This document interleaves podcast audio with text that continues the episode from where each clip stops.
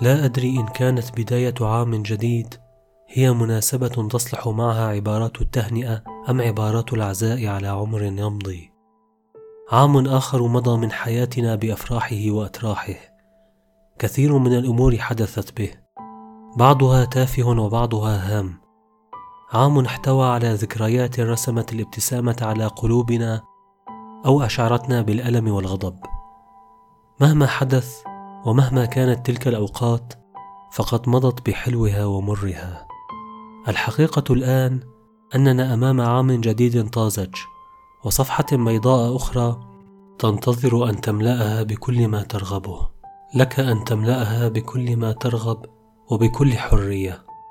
ولأنني يا صديقي يا من تستمع إلي أرغب لك من كل قلبي بالخير والنجاح في حياتك فأني أدعوك أن تترك مشاغلك وتجلس في مكان هادئ بعيد عن أعين الناس ونظراتهم الفضولية.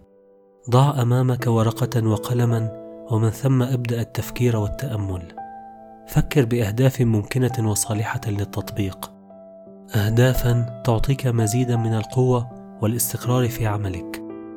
اهدافا تجعلك محبوبا ومرغوبا أكثر بين الناس. اهدافا مختلفة ومتنوعة. قد تخطر لك. ولكن الذي سيجمعها سيكون شعورك في نهاية هذا العام الوليد الذي يبدأ بأنه لم يضع سدى وبأن حياتك أصبحت أفضل بمراحل. اكتب هذه الأهداف ولا تدعها تغيب عن ناظريك ولا تدعها حبرا على ورق. أتمنى لك عاما مبارك تنعم فيه بالطمأنينة ورضا الله. عامر حريري.